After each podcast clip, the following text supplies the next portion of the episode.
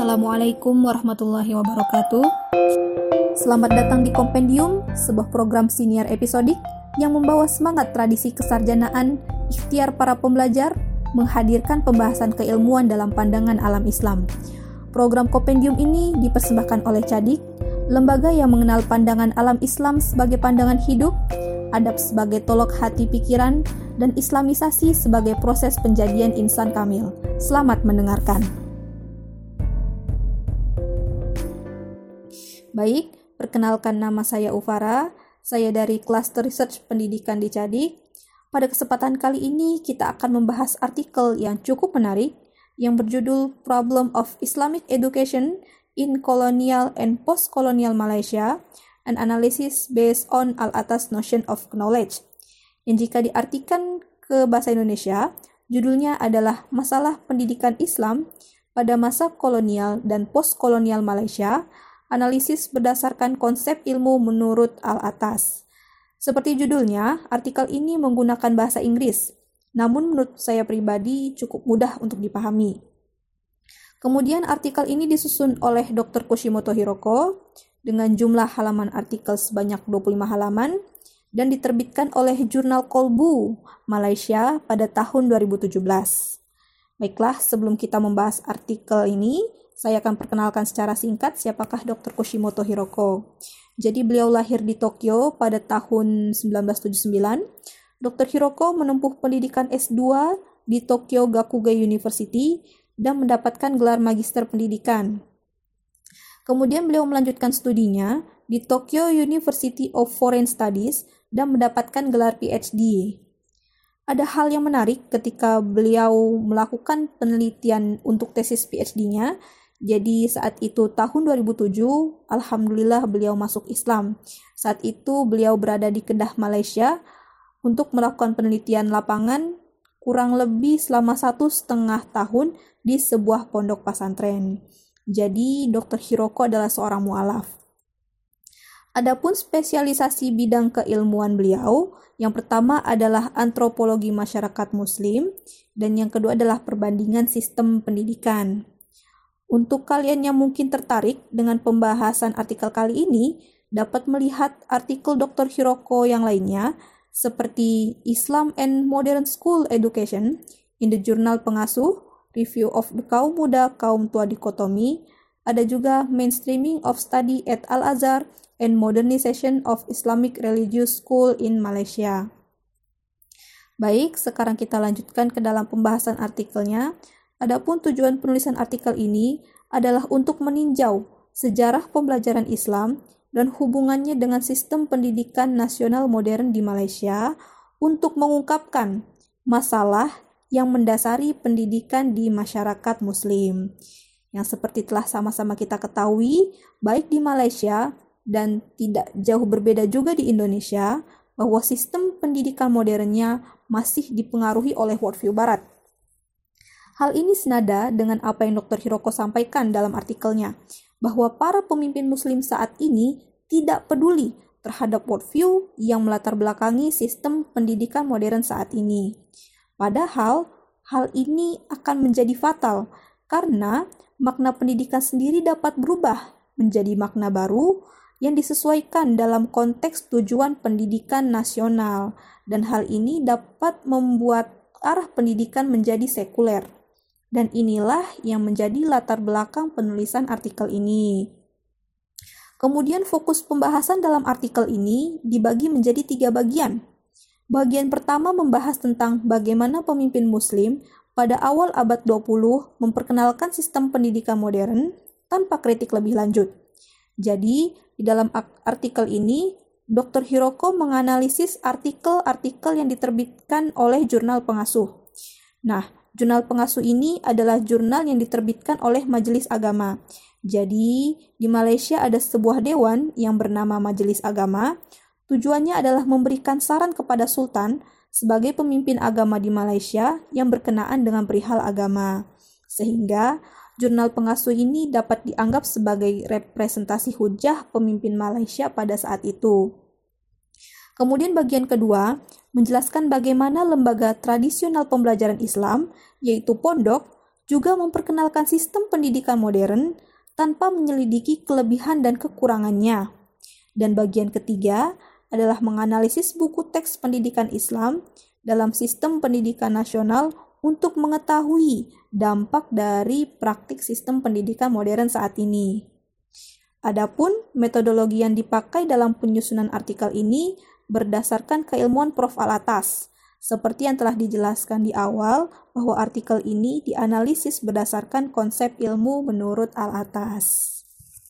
Baiklah, sebelum saya menjelaskan ketiga bagian inti artikel ini, di sini pada awal artikel, Dr. Hiroko itu ingin menyampaikan kepada pembaca. Jadi, yang ingin disampaikan adalah bahwa ilmu itu tidaklah netral. Dan sebenarnya hal ini sudah diulangi oleh Prof. Nakib Al-Atas dan Prof. Wan Muhammad Nur selama lebih dari empat dekade. Dan hal ini juga senada dikemukakan oleh Herbert Schiller, seorang kritikus media, jadi dia menggambarkan bahwa aliran media masa internasional itu sebagai imperialisme budaya. Hal ini dia utarakan untuk mengkritik dominasi AS, Amerika Serikat dalam produk-produk budaya yang merusak otonomi budaya negara-negara selatan sehingga menciptakan ketergantungan yang berkelanjutan. Seorang orientalis Edward Said juga mengungkapkan bagaimana pengetahuan itu dihasilkan berdasarkan pandangan mereka yang memiliki kekuatan untuk melakukannya. Jadi pengetahuan itu seolah-olah dapat dibentuk.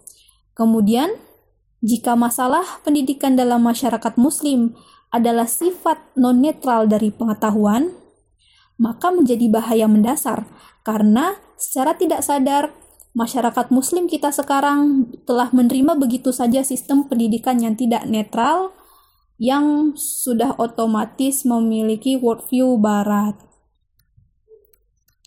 Kemudian, masuk ke dalam penjelasan bagian pertama mengenai pengenalan awal pembelajaran Islam ke dalam sistem sekolah modern.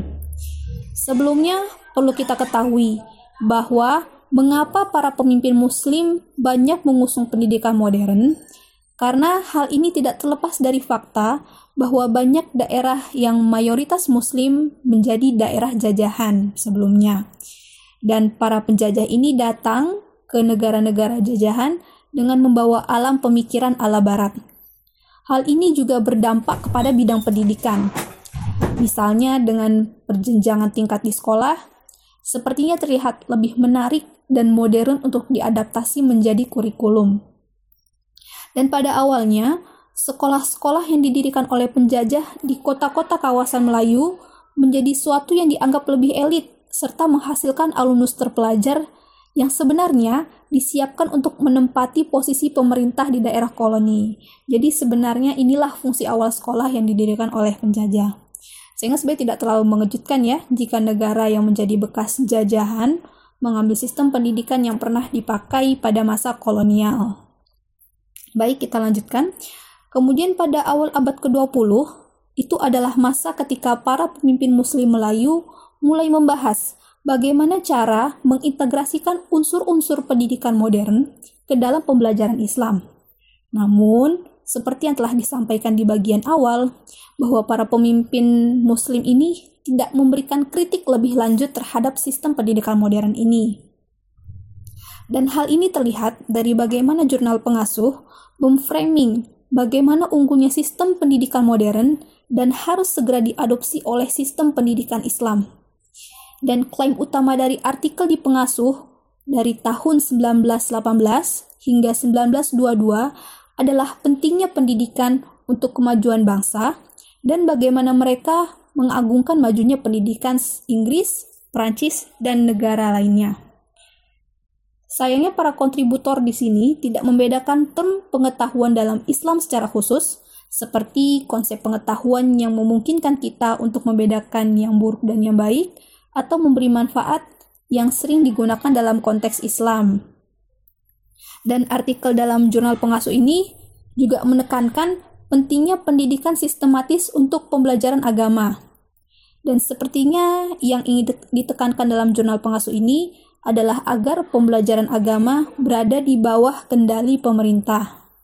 Dan kemudian yang menjadi pertanyaan adalah jika pembelajaran agama di bawah otoritas negara, maka apa yang akan terjadi kepada pembelajaran agama? Nah, hal ini akan dijawab pada bagian terakhir atau bagian ketiga di artikel ini. Kemudian, diskusi pendidikan di pengasuh ini sesuai dengan peringatan Prof. Alatas tentang tujuan pendidikan Islam. Tujuan mencari ilmu dalam Islam adalah untuk menanamkan kebaikan dalam diri manusia sebagai manusia dan diri individu. Akhir dari pendidikan dalam Islam seharusnya adalah untuk menghasilkan orang yang baik, dan tidak seperti dalam kasus peradaban Barat untuk menghasilkan warga negara yang baik. Tentu berbeda ya, menjadi manusia yang baik dengan menjadi warga negara yang baik. Jika menjadi manusia yang baik, tentunya baik berdasarkan standar yang ditentukan oleh agama. Namun, jika menjadi warga negara yang baik, tentunya standarisasi berdasarkan kepentingan negara. Dan artikel-artikel dalam pengasuh ini sangat jelas menunjukkan bahwa gagasan mereka tentang pendidikan sangat terkait dengan bangsa, seperti yang biasanya terlihat dalam sistem pendidikan modern. Prof. Al-Atas sebenarnya tidak menentang pendidikan untuk masyarakat yang baik. Namun, yang harus menjadi perhatian adalah bahaya pendidikan yang difungsionalisasikan untuk tujuan sosial. Yang seperti sudah ditekankan di awal ya, bahwa hakikat pendidikan ini bisa berubah maknanya dan dialihkan atau disesuaikan untuk tujuan atau kepentingan negara dan jadilah sistem pendidikan yang sekuler. Kemudian di bagian kedua, mengenai bagaimana lembaga tradisional pembelajaran Islam, seperti pondok, juga ikut memperkenalkan sistem pendidikan modern, dan lagi-lagi tanpa mengkritisi lebih lanjut. Sebenarnya untuk menjawab persoalan ini, rupanya berkaitan dengan peran Al-Azhar Mesir sebagai model sekolah agama modern di Malaysia. Sebenarnya Al-Azhar yang kita ketahui saat ini itu tidak tidak seperti itu dahulunya. Jadi pada akhir abad ke-19 Al-Azhar itu digambarkan sebagai kekacauan. Maksud kekacauan ini adalah tidak memiliki ketertiban sekolah modern sekarang. Jadi saat itu para ustadz atau para guru tidak melakukan apa-apa selain duduk di pilar masjid, kemudian memberikan pelajaran kepada siswa, dan siswa berpindah dari satu guru ke guru lainnya dan saat itu tidak ada ruang untuk menampung ribuan siswa yang dari segala usia dan tempat itu sangat uh, bising dengan pergerakan orang yang terus-menerus. Kemudian, Al-Azhar berubah secara bertahap menjadi lembaga pendidikan modern seperti saat ini.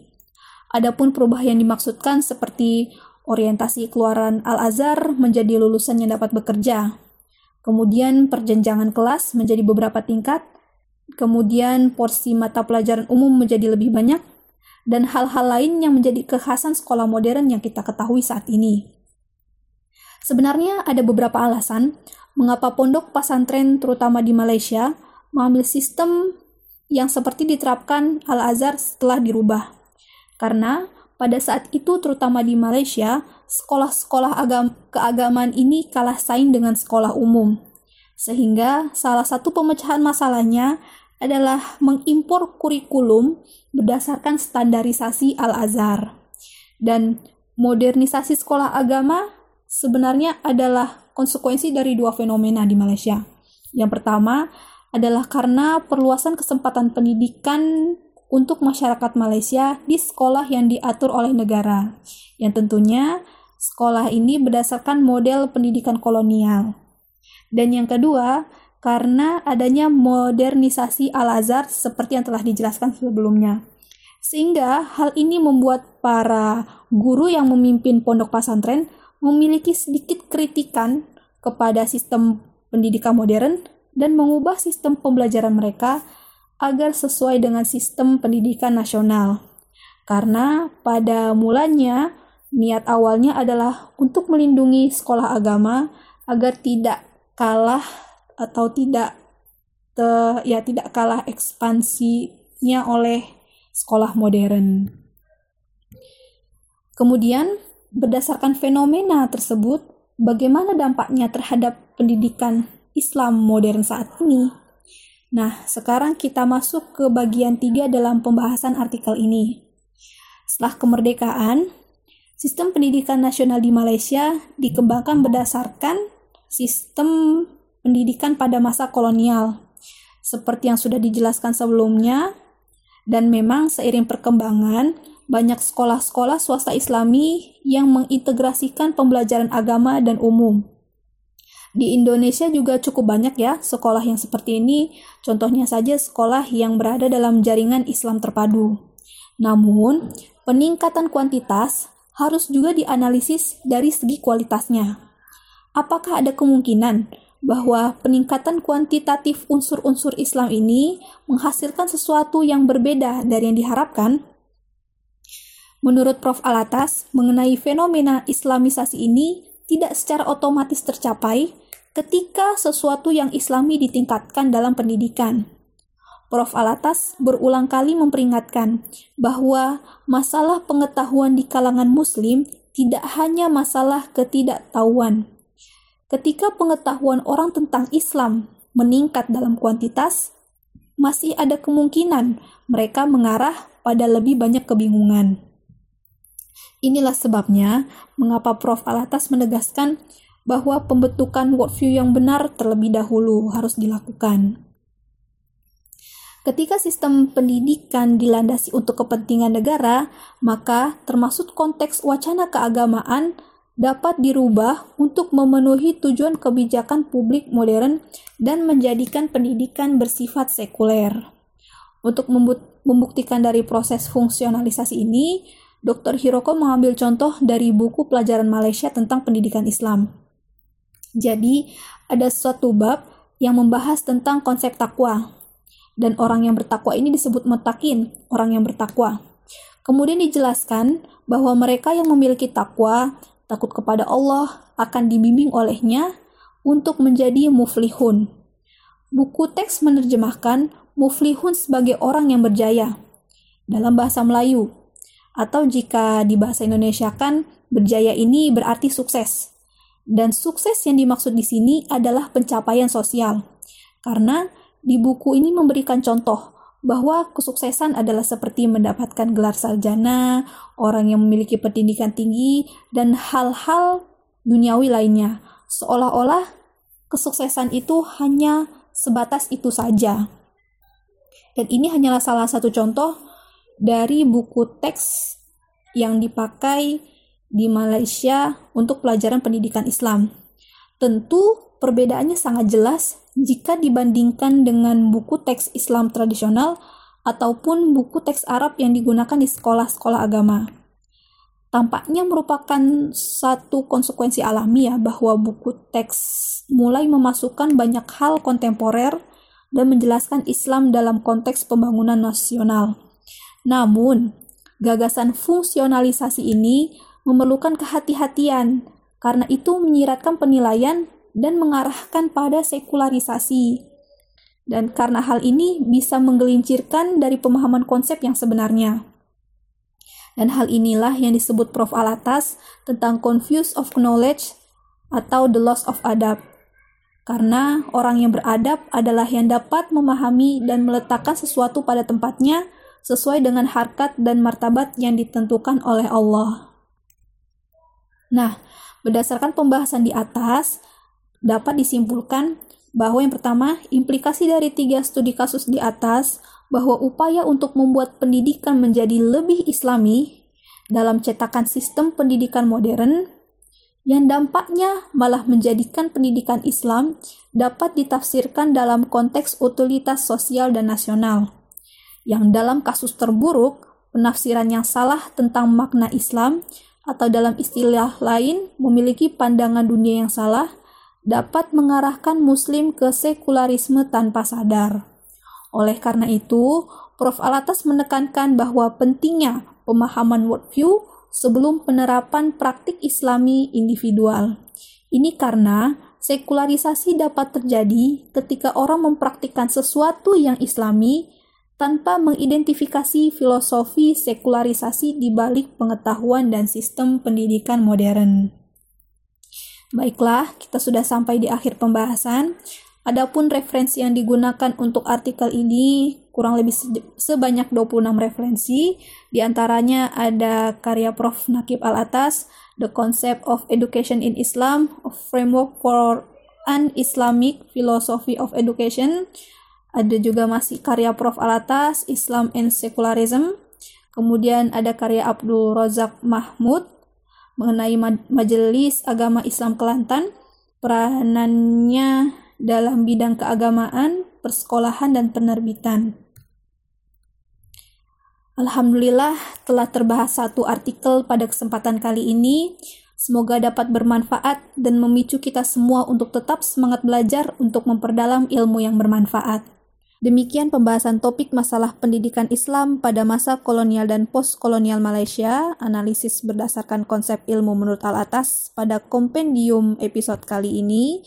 Silakan kunjungi akun media sosial kami, Cadik Indonesia pada Instagram, Twitter, Facebook, dan YouTube channel. Nantikan berbagai pembahasan menarik lainnya. Sampai berjumpa pada kompendium episode berikutnya. Assalamualaikum warahmatullahi wabarakatuh.